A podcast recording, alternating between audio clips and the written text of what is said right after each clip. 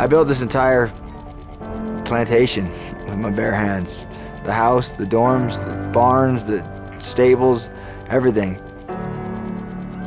When my grandfather first talked to me about buying a place, it was going to be in Leadville, Colorado, which is the highest city, you know, damn near in the world. It's 11,000 feet. And he's like, that'd be the perfect place for altitude for everyone training. And I was like, damn, Grandpa, if I build a place, ain't no one come here and train with me in the middle of nowhere.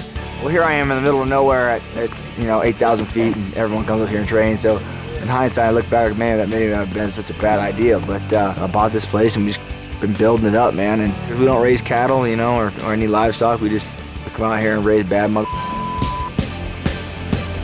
The true blue, do what I'm gonna say I'm gonna do mentality. You know, people people love that. The, the working class man, you know, they, they, they can relate to me a lot, and uh, you know, that's what I fight for. The UFC called and asked me to take a fight at 170. They needed a main event for this card, and at the time, the other opponent was 170.